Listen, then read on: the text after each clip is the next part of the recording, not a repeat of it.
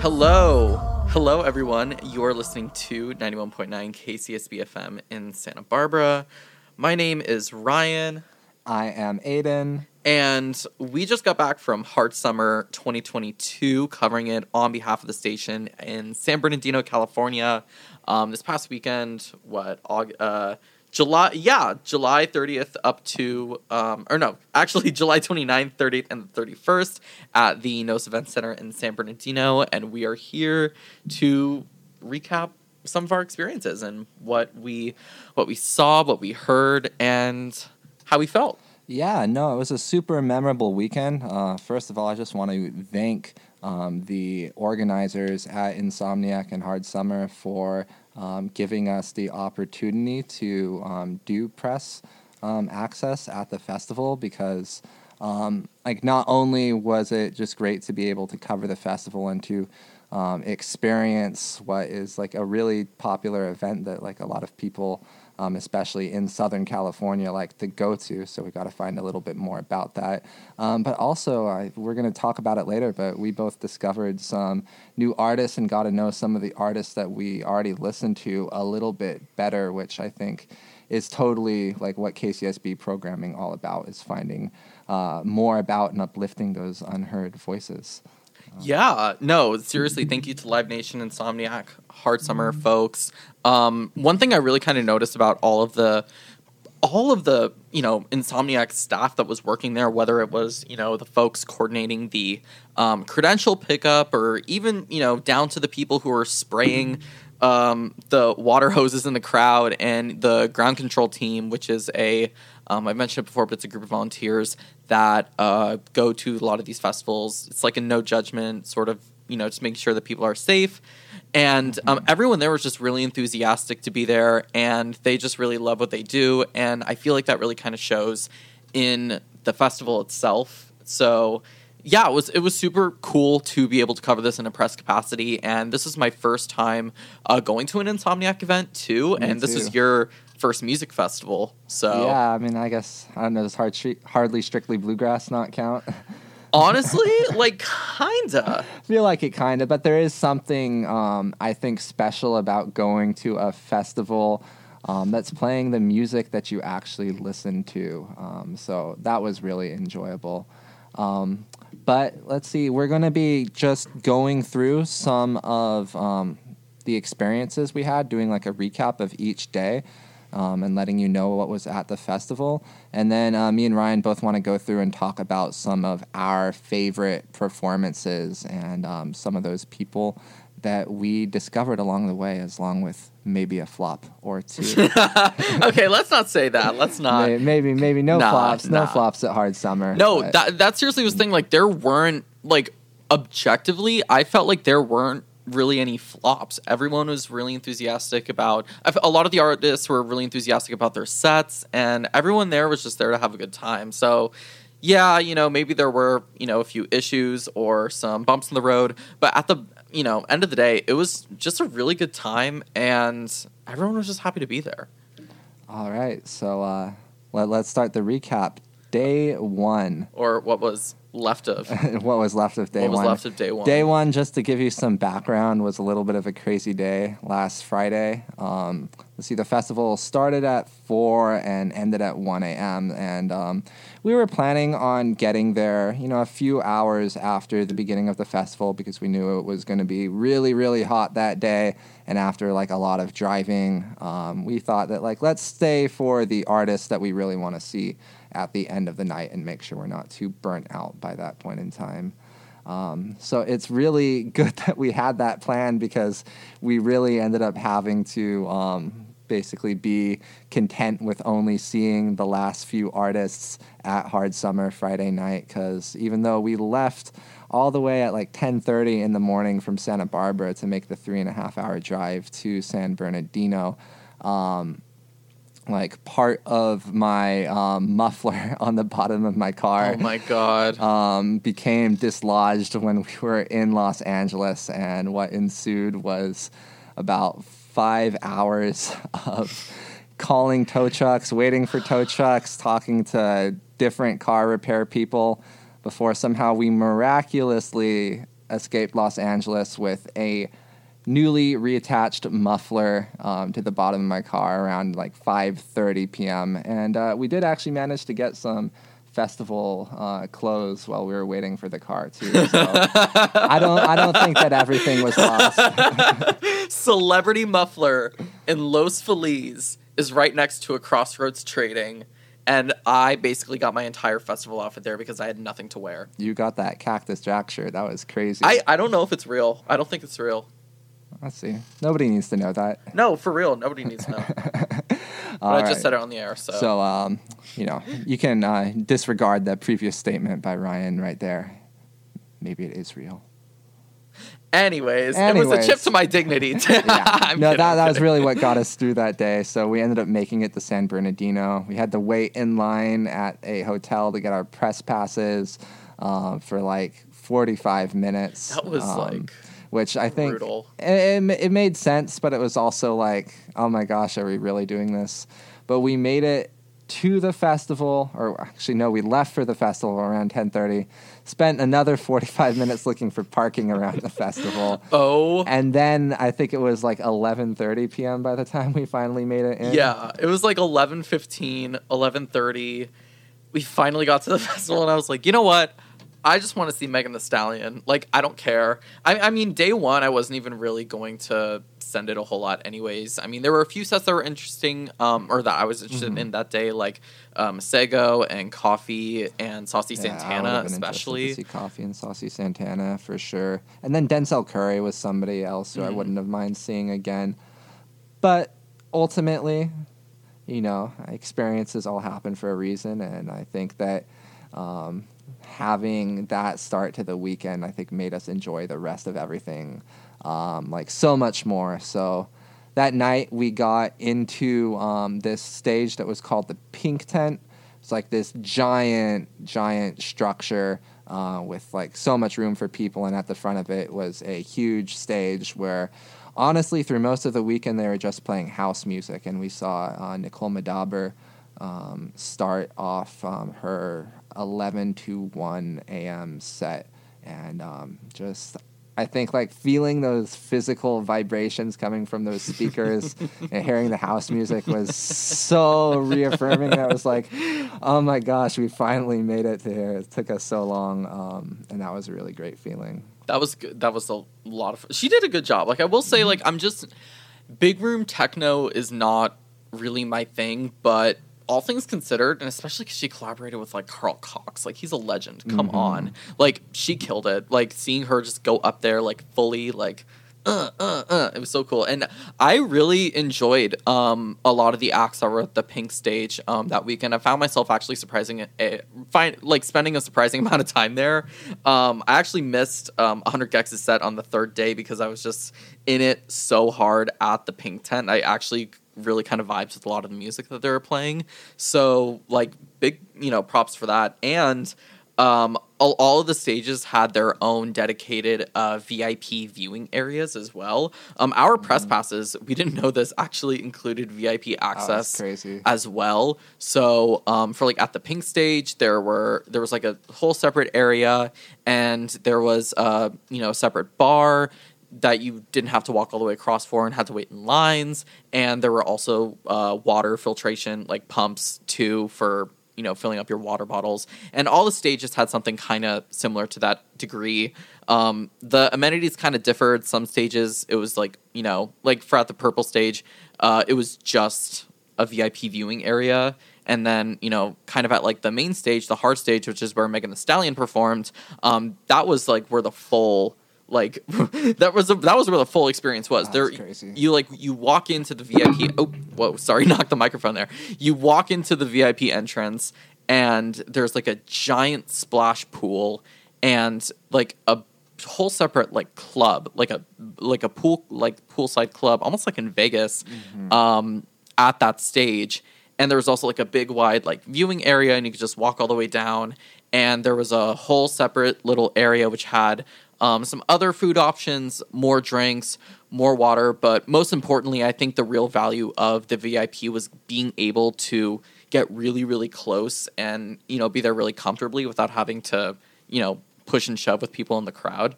And that's how we um, ended up seeing Megan Thee Stallion. So we saw, I'd say we saw like 30 minutes of Nicole Moudaber's mm-hmm. set, and then we headed over right before Megan uh, got on stage and it was it was really nice being able to literally be so close to an artist like a huge artist like megan thee stallion.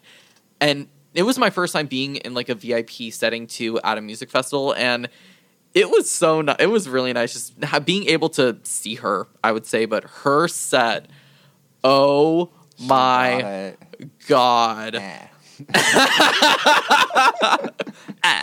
no, like I've for real been a fan of Megan Thee Stallion since before she even had her first um like her like you know breakthrough Tina Snow. Back when I'm, you could play her on KCSB. no, for real. Actually, like real one, like the Houston Cipher. If real hotties remember that, mm-hmm. like seriously. But she, I knew every single word, and she um like brought people up on stage to dance, and she was interacting with the crowd, and she was like dropping bars, and she honestly killed it. She I, I love Megan Thee Stallion so much. I have always like loved her. I think she's just so amazing, and being able to see her was just like, yes. She was so great. So yeah, definitely a huge shout out to uh, Nicole Moudaber and Megan Thee Stallion for making me and Ryan's Friday night, um, and I think overall Friday just feel a lot better. We were both really yeah. happy when we got home, even despite everything that happened. It made up for the all the chaos that happened that day. Honestly. And then day two. Day two. That's when stuff really started to get crazy. For real. It's interesting because um, all the music festivals that I've been to usually start earlier in the day, like towards um, like noon or sometimes even earlier in the morning. But Hard Summer didn't start until like almost four o'clock every single day. So I was really worried being like, oh, what am I going to do with myself like in that time? But for like seriously, with the way that you'll just be like dancing and walking and partying and stuff, you'll be sleeping in until at mm-hmm. least like the afternoon because you won't be going to sleep until like 4.30 in the morning yeah but um exactly. let's see day two who do we first see um day two because we didn't get there until like 5.30ish yeah, day two we pulled in a little bit later um but i thought day two honestly had some of the most solid artists out of the whole festival and might have right. been the day that I enjoyed the most. Um, so uh, day two, I believe that we started off, or at least the first performance that I stayed all the way through for was uh, Bktherula. Oh, um, um, we did see Bktherula, but we also um, we start off the day with Honey Luv in the um, pink tank. So you're just like, let's go over to the yeah, house. Yeah, no, we, we were there for a few minutes, and it was definitely. She was really good. I followed her on Instagram, and I'm definitely going to check check out um, some more of her stuff. I felt like it was some of like the deepest sort of stuff that was played almost the entire weekend. So she killed it.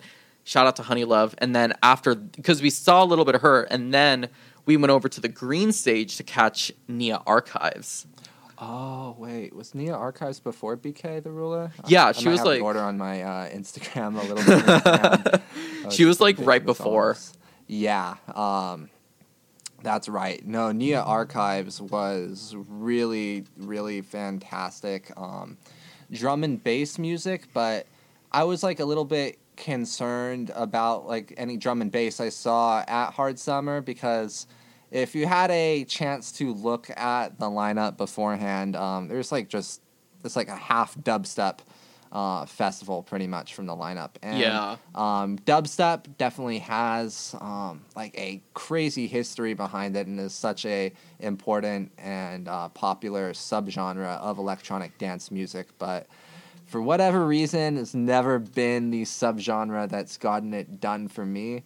And a lot of times, drum and bass music, which has a lot of break beats, which I'm a really huge fan. I love break beats. Turn that break um, down into a break beat. But so, some of the some of the bass and some of the W elements can get worked in with a lot of modern drum and bass now, which um, typically makes me enjoy it less. But my favorite drum and bass music comes from like the UK in the Mm-hmm. 90s when like jungle um, was UKG. happening. And that was like the exact energy that Nia Archives brought, and it was completely unexpected from me. Um, but it was just dirty and grimy, and it sounded like these drum samples that were being chopped up and just doing like crazy stutters and half times with some of the drum hits. Um, that really just um, made me enjoy the set so much. Um, Yeah, I think she really killed it.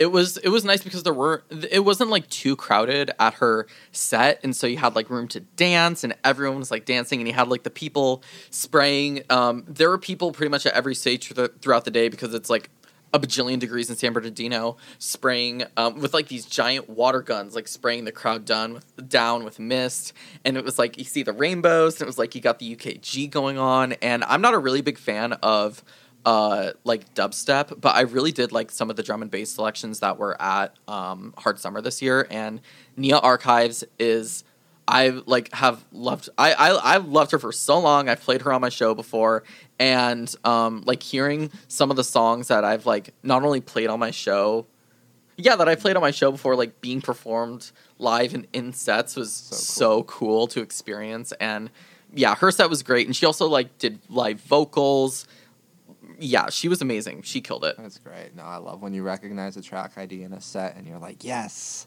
that's what I'm That looking for. That happened to me like right twice the, over the weekend, and I like Mhm, same. almost like exploded every single time. hmm Um, but yeah, up next was BK the Ruler. I got the order confused a little bit there. huh? Um, and I, I was really looking forward to Bktherula this entire time. There's a collaboration with Ski Mask the Slump God called Through to You that she just released. And um, she did not disappoint by any means. Just like crazy stage presence and stage energy.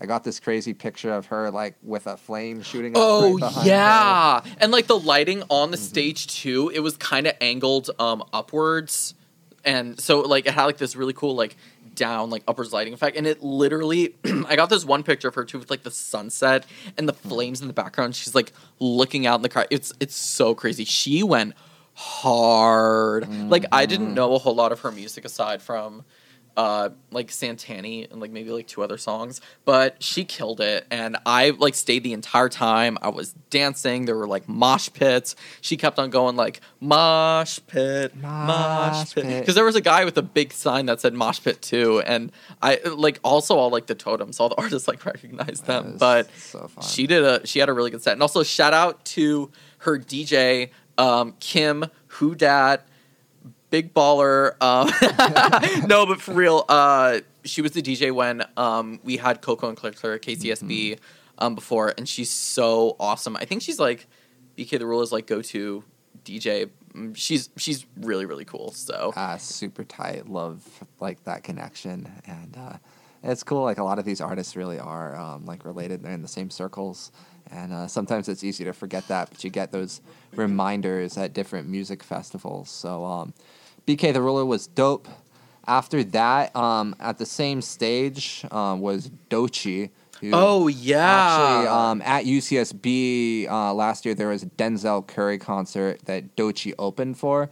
Um, so we got to see a little bit of her set again, and she drew a pretty massive crowd. she had was a fat crowd. really, really like That was exciting to so see, cool to 'cause, see. Like we we saw her open for Denzel Curry, and definitely like not as many people were there or, like as hyped for her. There was definitely like a crowd of her core fans that were up at the front, but there are a lot of people that like just weren't like with the um with the movement yet. or like Um, super familiar with like some of her other music i'd say Mhm. but she's really um i feel like she's just released a lot of really really good songs lately she had that awesome uh performance at the bet awards and her set i only caught um like the first few songs in her set but she was so good. She killed it. I really really want to see her again like actually fully properly Mhm. like in person. She was so she was so cool. I love that one song it's like how does it feel to be da, da, da?" she, i Doechii is so awesome No, I believe, and I think there's some uh, new music coming out from Doechii oh yeah she has Uh, that ep coming out this week. Yeah, S- Swan or Oh wait, no. I don't. I don't think I can actually. She her Black the- Bee. There you go. Y'all better go stream that. She's collaborating with Rico Nasty. I'm really excited for it. It's gonna go crazy. Ryan suggests y'all better go stream that. We gotta stay in line with our FC. yeah, I'm suggesting y'all should go stream it if you're interested. Like her stuff is really really cool. That's what I always say. Mm-hmm. So we did have to leave Doechii. Um, like I think most circumstances we wouldn't have done this, but um, desperate times call for desperate measures, and we were desperate, definitely, to go see Three Six Mafia. Three, six, Mafia. That was insane. That was. Oh my god. That was one of the best hip hop performances I have ever seen. I'm not li- I'm like not exaggerating. Aside from Megan Thee Stallion, aside from Doechii, like hands down their set was so good. I did not even realize just how many classics they have because they're the most sampled rap group. They're the only rap mm-hmm. group to have gotten an Academy Award, and they consistently reminded this of us of this throughout so their are they set. saying rap group? Because I thought they said rap artist at the really beginning, and I was like, that's not. I think they, yeah, I think true. Um, I don't. Well, yeah, Yeah. that's definitely not true. But they're so. Mm-hmm. Uh, their set was so good. I love. I've been like a really big Juicy J fan ever since I was like a teenager and getting a lot more into rap music and seeing him like as part of Three Six Mafia. It's like you just got to see these legends, man. Like for real, they were just so. I was dancing and hopping. I was taking so many videos. I had my flash on. They were all like, "If y'all," but they want. They were encouraging the crowd to turn up, and Lord, I was turning up. That was a fun time. Nah, when it comes to hip hop, especially, um, you know, I think that there are a lot of really good rappers out there, and I mean, there's a lot of ways that someone could be considered a really good rapper, whether it's like what they can do with their vocal inflections or what they can do with their lyrics. But there is a particular talent that's like almost a subset of your rapping ability um, that I don't think, honestly, I do not think that most rappers I have seen completely possess this ability. And it's honestly to be like the actual MC, master of ceremonies. I feel like the person who always embodies that in my head is like a KRS One or someone who's just not only rapping um, you know, the lights out basically on the microphone, but is also controlling the crowd and hyping the crowd up so much that it's like the crowd is completely in their pocket. And Juicy J absolutely has that ability. He was so like funny and lively on the microphone, and he kept like reminding people of how great Three Six Mafia was in a very like theatrical way that was just like hard not to like you know completely fall into the concert and rap along the lyrics, which you know because of how much they've been sampled. So I think that like you know obviously now that I've said this, but like every rap fan um, owes it to themselves to see Three Six Mafia. Um, at least one time. Wild and on because- tour. because they are like a really core component of hip hop and represent the genre incredibly. But I believe it was after Three Six Mafia that we went separate ways. We like, split for- off a little for bit. So, uh, what were you up to on Saturday night, Ryan? That is a really good question. I'm so glad you asked me this question. Keep asking questions and just inquiring. Um, so I ended up missing Tokimonsta's set because it was like ended right after Three Six Mafia and I had to walk like all the way like across and around. And I kind of wanted to see a little bit of Alison Wonderland because um, I just I, I just want to check it out because I was like I like some of her music and um I again the thing is with me is that it's nothing against the artists themselves it's just not a lot of the music at um hard summer like i'm i'm just like not into a whole lot of like i don't want to say mainstream-ish like edm but just like more like commercial um from like more big name artists I, I guess i would say. And Alison Wonderland i would say that Alison Wonderland her set was really was good because she had like live instruments and she also um, I think she hopped on vocals a little bit as well. And there's also that um, she has that one song with Trippie Redd and Chief Keef that I um, really like. And I wasn't expecting it to be um, a lot more melodic than I thought it was going to be. I think like melodic dubstep is like a kind of a thing now or something like that. Um, but I stayed for like the first half of her set. I think because I was like, okay, like I was vibing with it. It was it was cool. No, because we were there too. Yeah, I, was think. there at the beginning of just for like five minutes of Alison Wonderland before I ended up dipping. Yeah, because she ended up. Oh, because you had to go to Ski Mask the Slump Mhm. God, and I think after that, I went. I I pretty much just stayed at the Pink Tent like pretty much the entire night because that was when Blondish was on, Mhm. and um, it was uh, honestly it was real. Blondish was so good.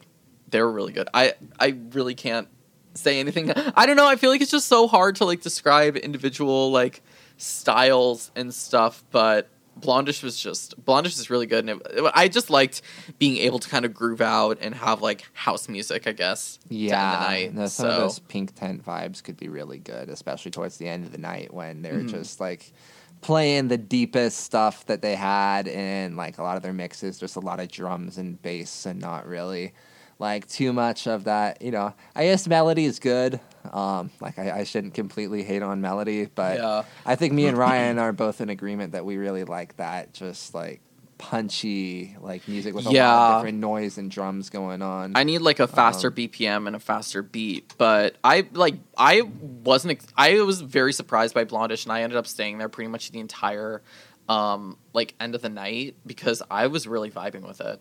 That's fire, yeah. No, Blondish, um, I've played a little bit of them on the preview mix I did for uh, Club Magellan last Thursday, and um, it was, um, I re- really enjoyed listening to them. Um, all right. So But I think you saw like other people. I, I saw, I did see some. So who did other you see? people. So um, I caught a little bit of Alison Wonderland, but then I wandered off across the festival to get um, seat or not seats, but to just get up front for Ski Mask the Slump God, who has definitely been. Um, I think especially when I was in high school, was like really high on my list of favorite rappers, and um, now as I've um, like gotten more into underground hip hop and stuff, I listen to Ski Mask a little bit less, but you know those artists that you listen to in high school, they just operate in a core part of your brain for some reason because I still know like the lyrics to like all of these Ski Mask Slump God songs, and um, it was a really really fantastic performance. He started out by um, dedicating the show to XXX Tentacion and Juice WRLD, which um, I think for most artists would probably be maybe a little bit corny, but given like the actual personal relationship that Ski Mask has had with those artists and um, like I know that they were like literally his best friends, and I think for him to be able to feel like he can carry on their legacies and like carry on um, the reasons that you know people would go to see Juice WRLD and XXX Tentacion and keep their performances alive in his performance. Um, it just seemed like a huge motivating factor for him, and he seemed to be so um, like motivated up on stage to like do the best performance he could for the sake of Juice WRLD and for XXX Tentacion. I think I walked over to his set like in the middle of him doing that tribute, and then he got into the music, and I was like, eh, "This isn't really my thing." And I think that's from there. I want to see Blondish. I'm just not really. I'm not a really big fan of like emo rap, but Ski Mask is like someone who I genuinely think is like good, objectively. Yeah, no, definitely. I mean, he like, especially when it comes to like very distorted stuff, that's like ski Uh-huh. ground, and that's not necessarily for everybody. It's like a lot of yelling. Um, I definitely, it's like crosses the boundary of emo a little bit, but it doesn't have the same. We were talking about melody earlier, and that's another area where it's like just for whatever reason, I have trouble getting behind the use of like that intense of a melody um, in a in a rap song. And Ski Mask doesn't quite. He keeps it a little bit more rhythmic and guttural, uh, which I appreciate.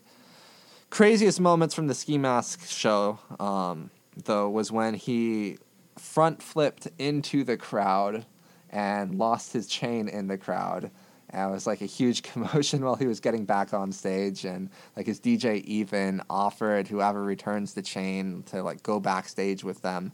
But I don't, I don't know if this chain ever got returned. So I'm really hoping that Ski Mask got his chain back. But it is just crazy to um, you know, at like a smaller show uh, with like a more hardcore audience, um, seeing like stage diving and stuff like that is a little bit more normal. But it was a pretty high stage at an outdoor concert, and he just like went for the front flip without any like preparation or anything. Oh, so- that was the one where you said Uh-huh. that uh, he um, like flipped into the crowd. Yeah, he front flipped into the crowd. And then um, there's also this segment where um, it's really funny. The whole festival was sponsored by this water brand called Liquid Death, which I think are kind of infamous for Oh, having their yeah.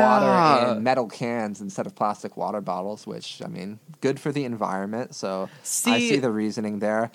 But. Ski Mask wanted to throw some water out in the crowd so that because Oh his, his big thing is yelling water, H two O, like all of that stuff. Um, so he wanted to have some water out in the crowd for everybody to throw the water up uh, when the bass drop hit. Um, and it's funny. I think he was kind of caught off guard that they handed him these metal. Oh buzzers. my He starts like kind of like softballing them to the front of the audience, but then his DJ is going way harder. Like Oh my god, his DJ DJ's just like busting someone's forehead open. I think they got some plastic bottles eventually, but it was really funny. I was like, uh oh, like I don't know if I want like a metal water bottle. God, that's the at me. thing too. Like I saw so many people carrying around these cans of water, and like here's the thing: it's good water. Like it's good water, and I feel like having it in a can almost like helps it to be cold a little more. Mm-hmm. But I saw so many people carrying around um, like those cans of water, and uh, like I will say, like we, you know, because we got access to the press lounge, like they had some snacks and stuff, and they had the cans of Liquid Death. But when I looked out into like um, a lot of the different shops and vendors that they had, those cans were like five dollars each. That And on top of that, it's like there are fountains everywhere. So I, the one thing that I actually did get for hard summer, um, I, I guess like while on the to- we're on the topic of water, of water. Shout out to um, Ski Mask. no, for real. It's like I don't know. That's just the one thing. It's just like y'all get a water bottle, get a hydration pack. I got one for hard summer. It was a lifesaver. Metal cans are stupid. I don't get. Well, I mean, like it's not stupid, but Like, it's, just it's, better not practical. But yeah, I mean, I agree. Yeah. If you're going to a music festival, especially one in the desert, I think it makes more sense than not to um, have your own water carriage device, yeah, um, as they are known as. water carriage. Have what? What are those like things where it's like the, it's like a pouch. Oh, I- I don't know the word name for off, it. off the top of my head. Oh, like a Um, skin, water skin. or yeah, I something just like that. like Skyrim type stuff. Skyrim. Anyway, so Ski Mask, Ski Mask was really enjoyable, super memorable performance. And then um, I ended the night going back over to the same stage Meg The Stallion was at on Friday night to go and see Lil Uzi Vert. It's like the day before his birthday too, which I had known Oh, about. So like people had signs in the crowd that were like "Happy birthday, Lil Uzi." Um, and then with that concert, and first of all, I don't think I quite realized the extent to which Lil Uzi Vert has hits, because he has he has hits. I like knew all the lyrics to like everything at that concert, and I had like no idea where it came from. Um, so, shout out to Lil Uzi Vert's discography. Um, his actual performance was a little bit. Um, you know, I think part of it is that for a lot of the day I was really close to the stage, and then for Lil Uzi Vert, just because um, him being a super popular artist at a bigger stage and me not getting there until right when he started performing, um, just made it so I was a little bit farther away. And um, to be honest, it could be kind of hard to see him at times, and um, he wasn't like interacting with the crowd as much as a lot of other artists. So um, he did some cute thing. He was like making like cute hearts to the crowd and stuff. But um, I think overall, what I enjoyed most about Lil Uzi was just hearing um, the songs and like kind of realizing how many hits that he had.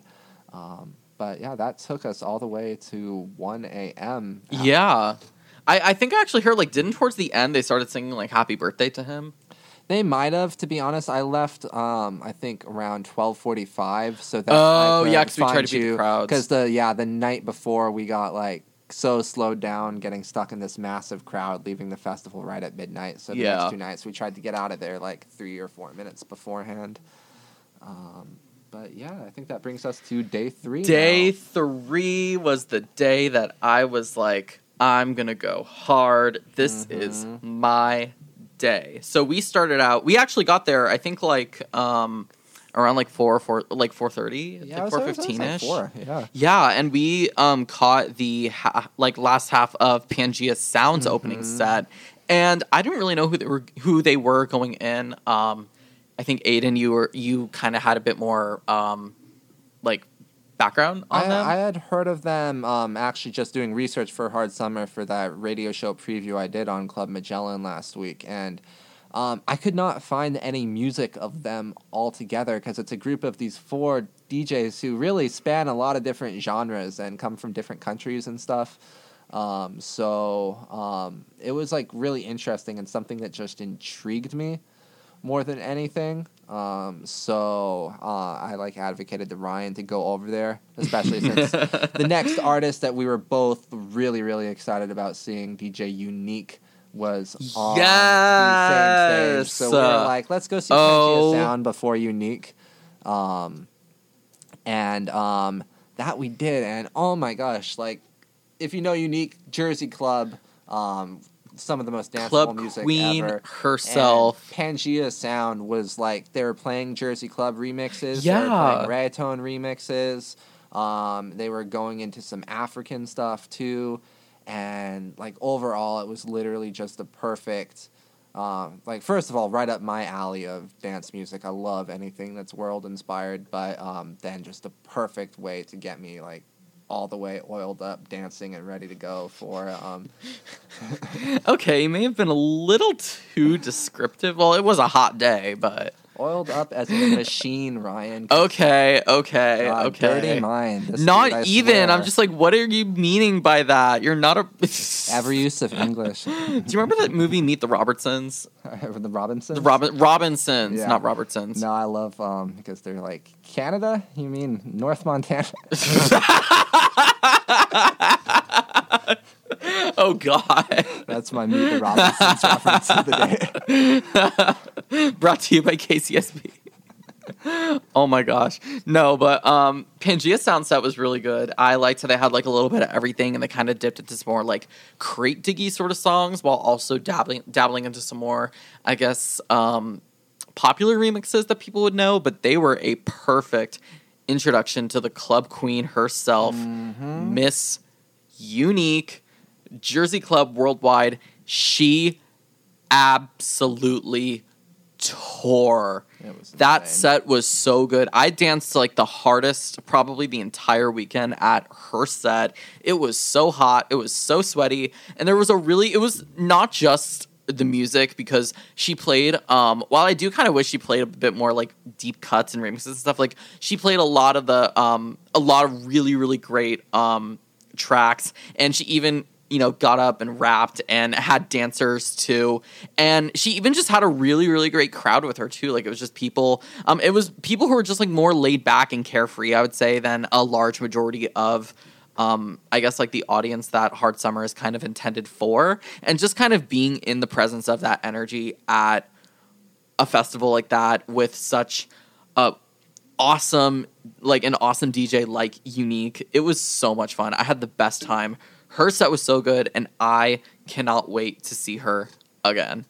Unique, yeah. No, just retweet everything Ryan said. I danced so hard to that that I barely remember like what was actually I just like remember the experience more. Like I remember the emotions more than like the actual like episode of what happened. It was like a crazy state, but just Jersey Club is such a good sub variety of dance music and Unique is like I think the top of the game when it comes to Jersey because she is the Jersey Club queen. I mean, uh, you can't argue with that, and she proved every every aspect of that title when we saw her on Sunday. Literal she's she's an East Coast legend. Like l- Mhm. honestly for real. But after that, I think we moseyed on over to the um uh, I think we went to we went to the main stage, stage. because we wanted to see uh, wax a little bit of wax motif, A little bit of wax motif, which was um, like typical tech house. But there were some good. Um, I'd say there were some really good track IDs in there, and he I could actually tell he was like mixing live and was like into it. So I was like, honestly, because of that, like I'm into it too. And there were some good. Uh, there were some good songs he played. Mhm, That was the case with a lot of DJs. I found that like weren't necessarily playing a subgenre I was into, but for the most part, like when you see a DJ mixing music that they really like to mix, sometimes it's really hard just not to vibe along with it because, um, you know, that's like a lot of what DJing is is just like, you know, presenting things in different ways that like people you know might not be familiar with that might get them to consider a song in a different way. And I just have to say, like hearing Wax Motif DJ, a lot of that stuff made it a lot more appealing and a lot more interesting to me to listen to than um, it probably would have been if I was just on Spotify or something. Right.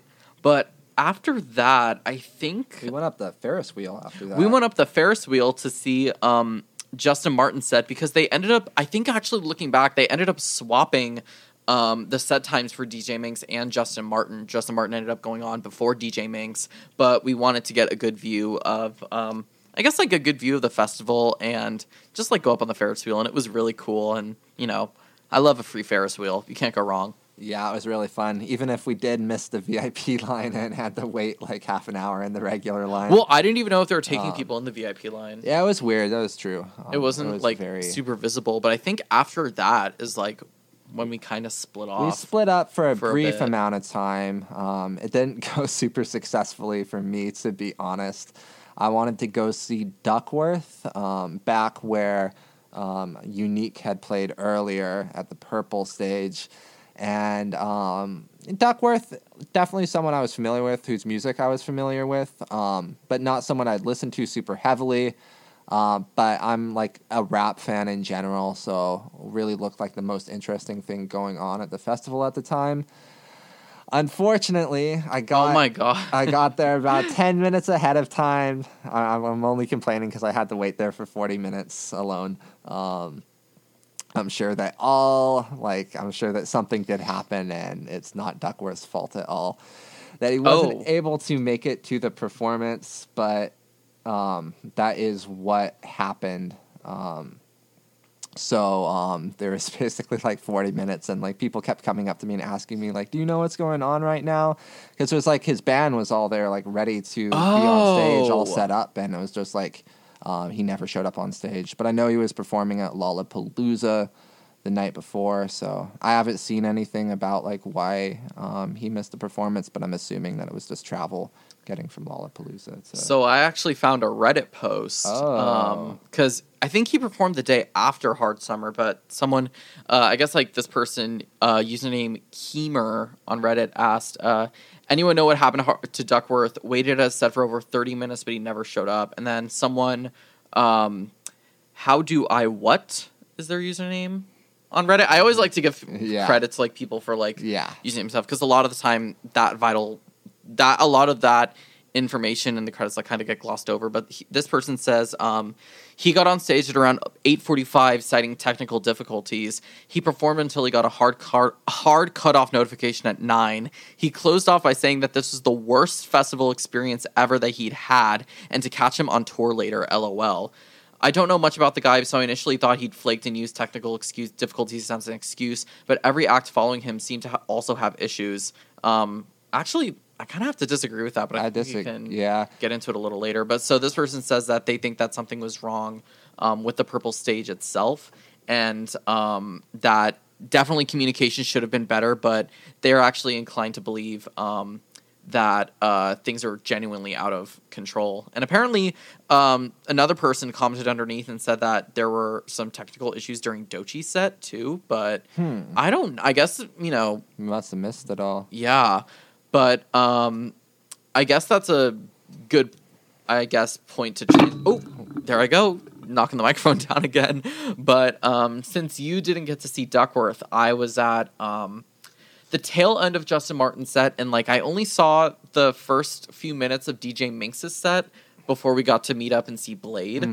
Um, which it was weird because it was announced that Justin Martin's set time was cut a little. It was gonna end a little earlier, and that DJ Minx was gonna get on stage at eight, but she didn't actually get there like get behind the decks until eight thirty, like her normal set time. So Mhm. I really don't know what happened, That but weird. it was weird. But she had some of the deepest cuts the entire weekend. Like she had such good tracks. I'm not gonna lie, maybe I was Shazamming a little bit. Maybe I was you know, trying to figure out some track IDs. She's a legend. She's she like is OG, such so, a legend, and yeah. it was honestly a little disappointing because the crowd for her wasn't as big compared to um like some of the other uh like DJs that were in that same um, area that weekend, but I think maybe it's because she was also kind of around the same time as like Blade, and I think like Amine was also. Um, maybe she was just uh, like got caught in a few conflicts, but she had Mm-hmm. such a great set. She had such great energy. Act, like I could see her mixing everything perfectly. It was everything I'd expect to see from like a Detroit legend, and I honestly really hope I can see her again soon. But um, I only saw, unfortunately, like the first like not even I think like 15 30 minutes of her set before I ended up getting over to uh see Blade and I was hoping I wouldn't have to do that because I thought that I could see her and then see Blade and not have to deal with any conflicts but Yeah. um No, you know I, you kind of have to make some sacrifices at these things so I left Duckworth. So that's interesting that Duckworth ended up actually coming on because I, I like looked it up afterwards and I didn't find any information about that. But I guess Reddit has all of the answers. Um, true Reddit does have all the answers low key But um, yeah, I mean, that's interesting about technical difficulties. I did not notice any technical difficulties on that stage, and I was honestly Yeah, at that stage for about half of the day. So I guess it doesn't mean that they didn't happen, but um, I definitely can't verify that. Right. Mm-hmm. Um, so I, I saw a little bit of DJ Minx though too, and uh, just really, really great. Whenever you see a DJ who really knows what they're doing, it's so fun to just like watch their hands move, and um, I really g- got a lot of that catharsis out of DJ Minx right there.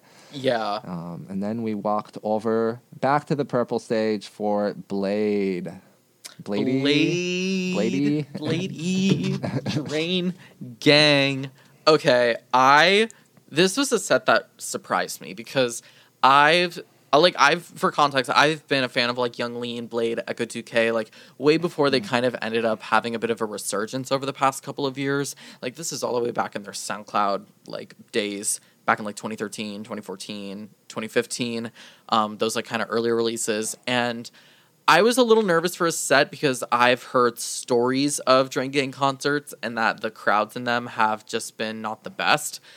But I think it honestly won in my favor that I saw him at a festival that was a bit more for like a general audience as opposed to specifically like, you know, Drain Gang fans because his set was really good. The crowd was super vibey. The crowd really, really liked Blade. Mm, crowd was great, and yeah. he was so into it and he had he had like his little backpack that he was wearing on stage and he was carrying around and he was like shouting out to the crowd and he was like talking a little bit he was playing his songs he was super into it and i heard a lot of classics like uh, be nice to me he performed uh, the flag is raised and a lot of other songs and yeah he was a really really good time i'm super glad i got to see him Yeah, no, it's definitely um, fun to get the chance. I know around the station there are like a lot of jokes about Blade that go around. I think in general he's shout out to all the drainers just an internet dude.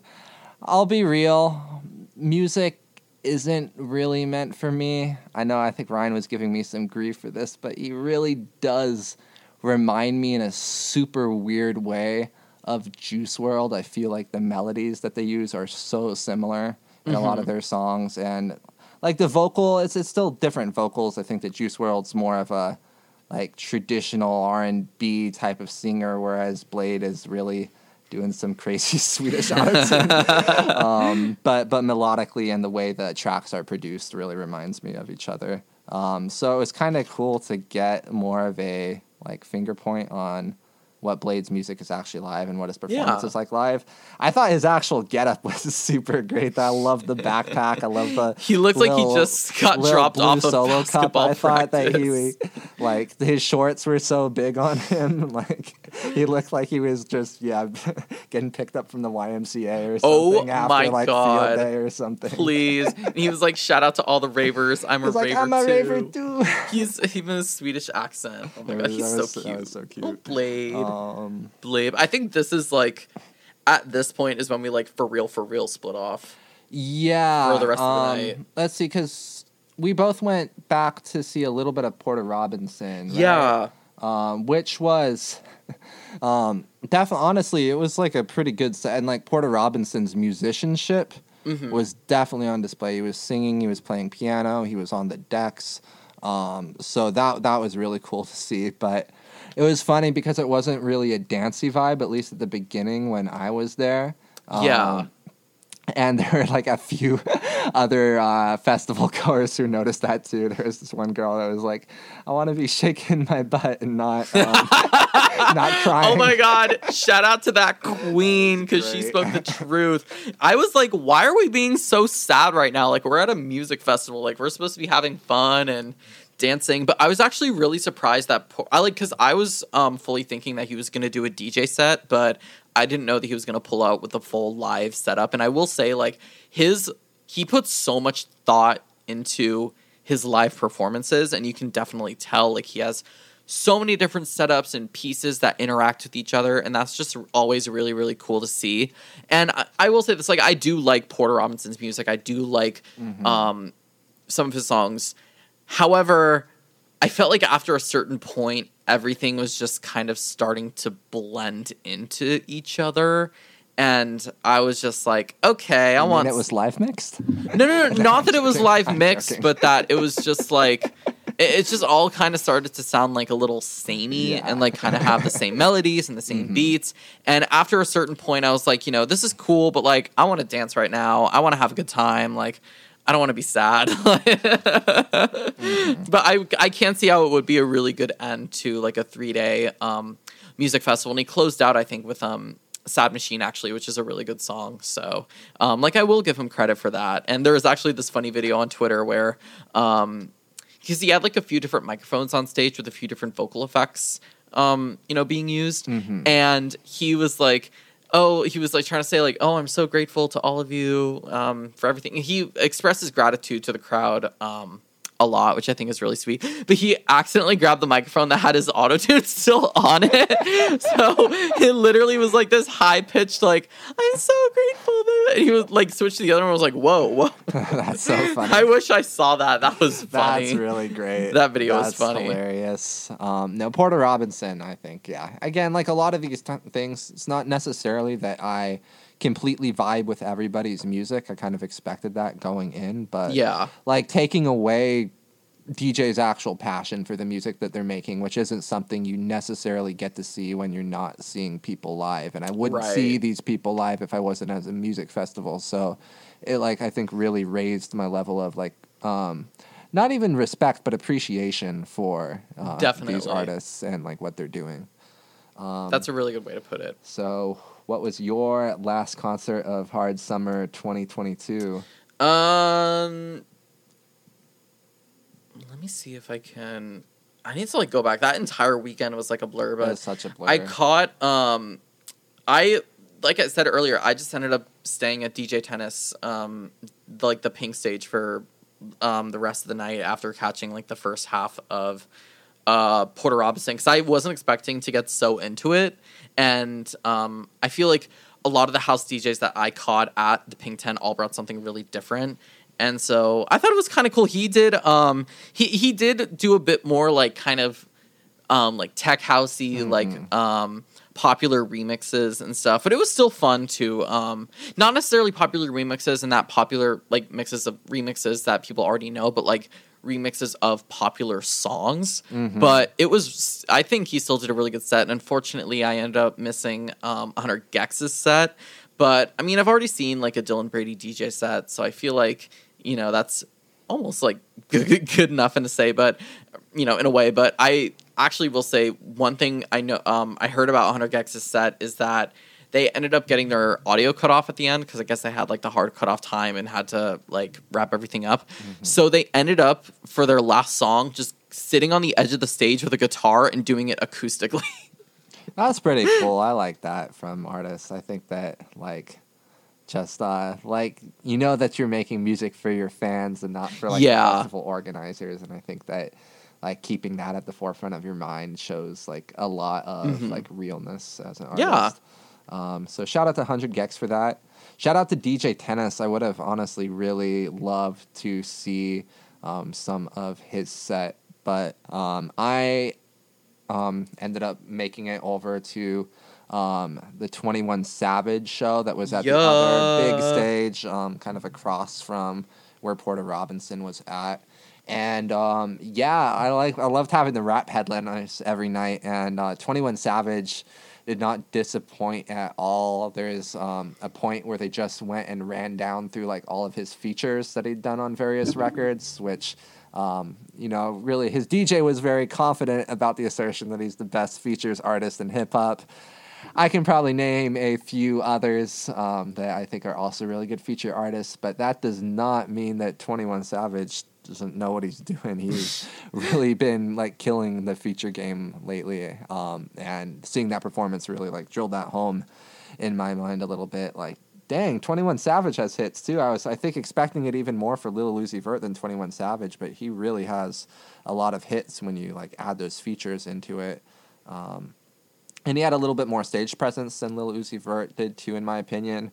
His DJ had like a lot of stage presence. He was just hyping him up the entire time. I was like, this is the best like tour DJ I think I've ever seen. I love it when the tour D like I love it when there's a good tour DJ that hypes up the artist, but I also hate it when DJs like end up completely overpowering whoever's performing. you got to find that balance. It's hard. It might have been a little bit too much on the side of the DJ this time versus I think that he probably said more stuff than 21 Savage oh did. Oh my god. But at the same time, if I was 21 Savage, I would feel like so confident and motivated with this dude like hyping me up behind me, like just dropping the um, like tunes perfectly.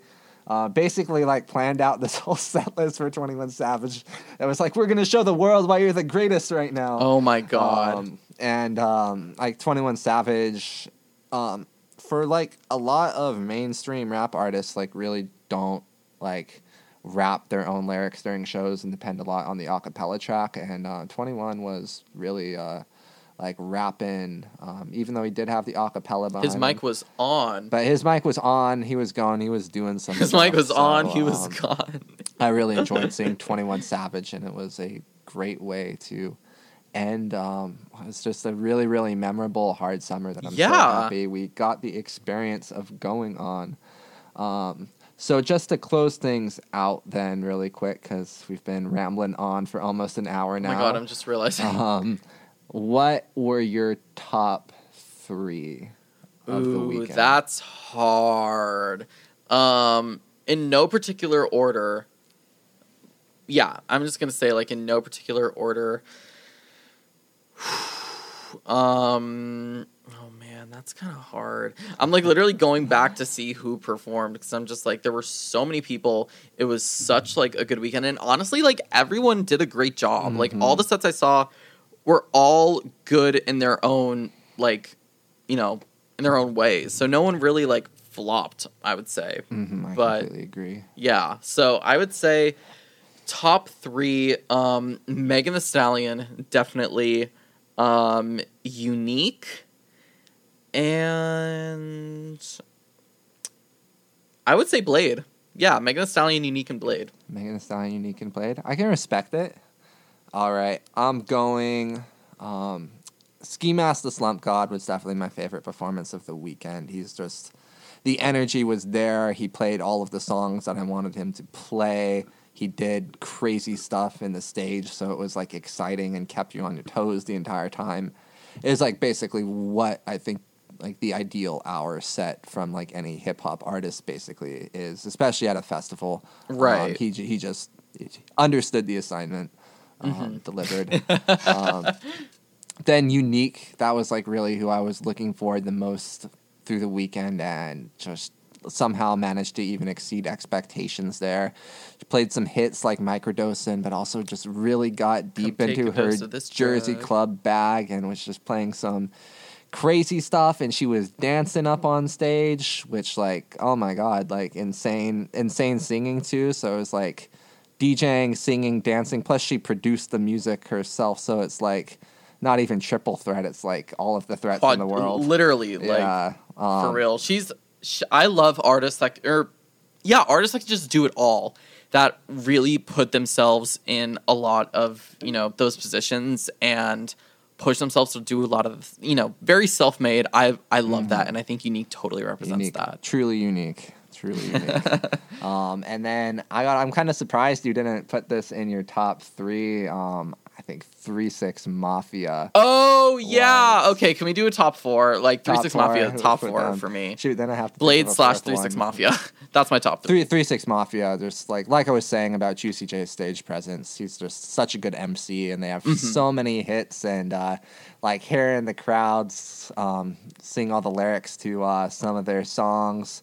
Um, especially that song that's sampled in Plain Jane by ASAP Ferg, if you know what I'm talking about. Hollywood. Or what Megan Thee Stallion. It's like we heard Megan Thee Stallion do that the night before, and then we Someone heard says, "Put your hands." and then we up." heard Three Six Hey. Mafia play the actual sample. So that was that was That was cool. tight. The lead up, Um, honestly. Okay, and then if if I have to choose a fourth now, I would actually go Pangea Sound. Ooh, Probably my find of the weekend because I hadn't really l- listened to any of their produced stuff before, but they were bringing out crazy remixes. They brought out a, I think it was a Jersey Club "Father Stretch Your Hands" Part Two remix by Kanye West. Oh, I remember was that. That was that They was had crazy. Not one, but two Soulja Boy remixes. it was just there are never enough Soulja Boy Pangea remixes. Sound. If I ever get the chance to see them again, then I totally will. Fire. Dang, that's hella cool. But uh, do you have any last thoughts as we wrap up here, Last Aiden? flops? Um, I just say overall, um, I mean, obviously having the press passes and the VIP, um, I think was kind of an integral part of our experience at Hard Summer and really partici- or contributed to why we enjoyed it so much. But in general, if you have the opportunity to see a festival, a concert with some artists that you think sound good and you're not over leveraging yourself to mm-hmm. go, um, because, you know, financials definitely are a thing and travel's also a thing, and like tying Yeah. yourself out too much can be too much. Mm-hmm.